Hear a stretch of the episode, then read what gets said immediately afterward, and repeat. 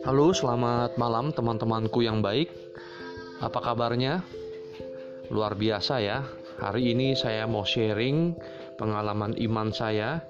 Saya uh, akan beri judul yaitu jadilah imam yang kudus dan rendah hati.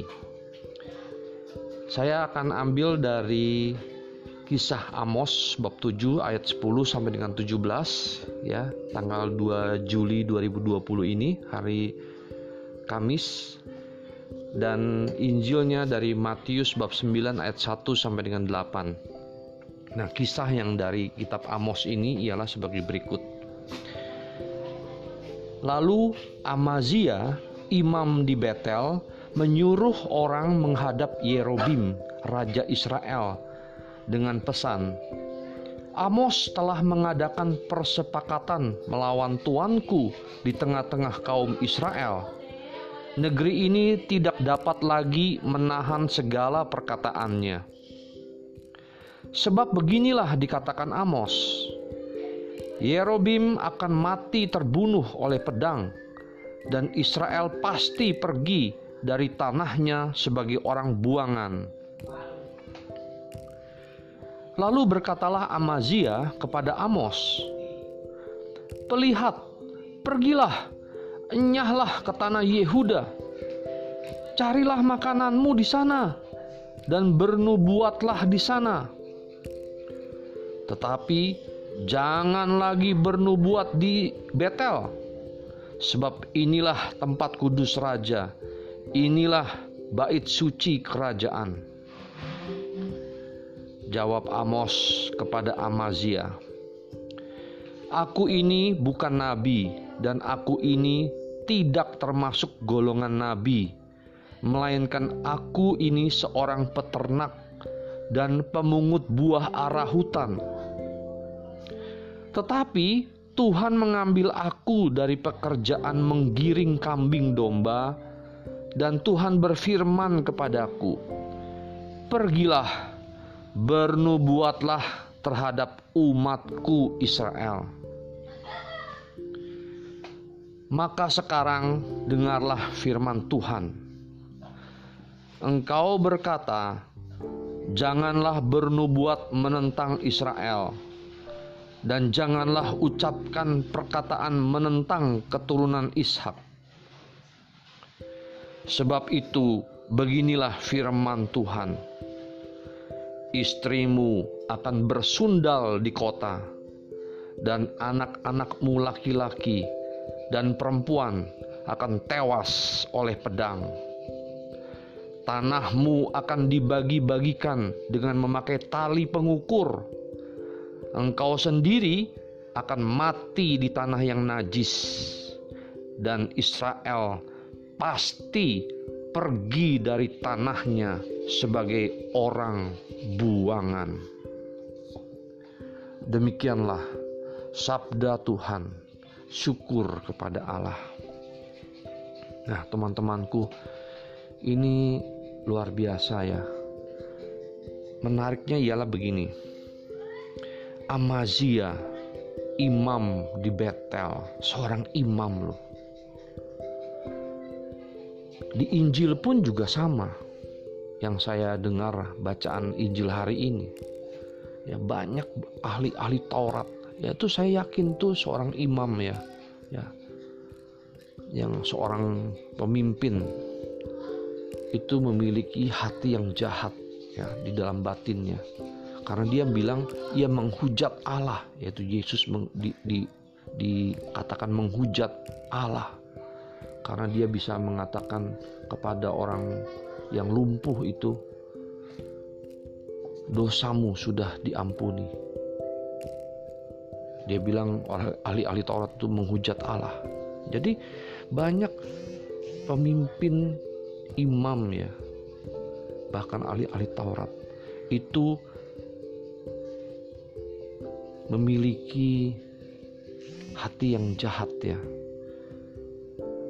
Tidak kudus. Ya makanya saya memberi judulnya ini jadilah imam yang kudus dan rendah hati. Kenapa? ahli-ahli Taurat itu banyak ya di bacaan Injil ya Injil hari ini juga dikatakan itu mengatakan menghujat Allah nih Yesus ini gitu ya karena dia tidak mendengarkan tidak rendah hati ya dia tidak percaya kepada Yesus sebagai Tuhan ini Amos ini memberikan nubuat ya. Ini menariknya, dia memiliki imannya. Tapi dengarkanlah dia bilang firman Tuhan. Ya. Dia bilang istrimu akan bersundal di kota dan anak-anakmu laki-laki dan perempuan akan tewas oleh pedang tanahmu akan dibagi-bagikan dengan memakai tali pengukur. Engkau sendiri akan mati di tanah yang najis, dan Israel pasti pergi dari tanahnya sebagai orang buangan. Ya, itulah nubuat ya, nubuat. Ini menariknya ini nubuat karena firman Tuhan. Ya, ya. Saya baca di Kamus Umum Bahasa Indonesia nubuat itu suatu wahyu yang disampaikan kepada nabi ya nabi sini nabi Amos untuk disampaikan kepada manusia. Tapi saya melihat lagi yang lainnya bahwa nubuat itu suatu ramalan atau suatu visi. Jadi saya yakin ini suatu anugerah dari Tuhan Yesus ya, dari Tuhan bahwa kalau kita memiliki visi ke depan, dia melihat visi itu. Pasti ini Israel ini akan pasti tuh dia bilang akan menjadi uh, orang buangan. Ya. inilah banyak orang tidak mau mendengarkan tidak rendah hati. Visi seseorang yang bagus itu mestinya kita juga bisa mendengarkan dulu. Kita renungkan jangan-jangan ini benar.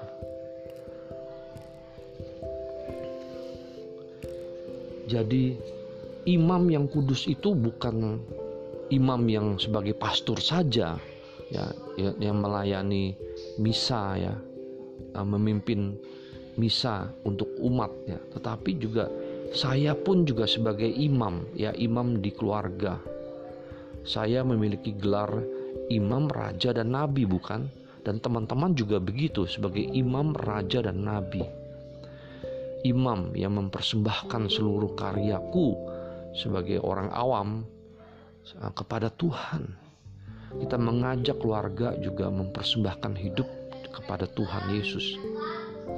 Jadi kita sebagai imam yang mau memimpin keluarga, kita sendiri itu harus kudus juga. Makanya di sini dalam komunitas couples focus yang saya masuk ya sebagai uh, di unit head CFC Pamulang bahwa uh, tema tahunan hari ini, tema tahunan 2020 ini adalah perjalanan menuju kekudusan ya. Aku juga jalan menuju kekudusan. Teman-temanku juga begitu. Bahkan keluargaku ku ajak juga ya berjalan menuju kekudusan ya menjadi keluarga yang kudus. Betapa pentingnya ya seorang imam yang kudus. Ya kita diajak semua ke kudus ya. Itu yang berkenan di hati Tuhan. Di zaman now ini sangat penting dan perlu rendah hati untuk mencapai itu. Kita mendengarkan suara Tuhan. Oke teman-temanku demikian sharing saya pengalaman iman saya jadilah imam yang kudus dan rendah hati Tetap semangat, penuh iman, harapan, dan cinta kasih yang berkobar-kobar untuk Tuhan dan sesama. Bye.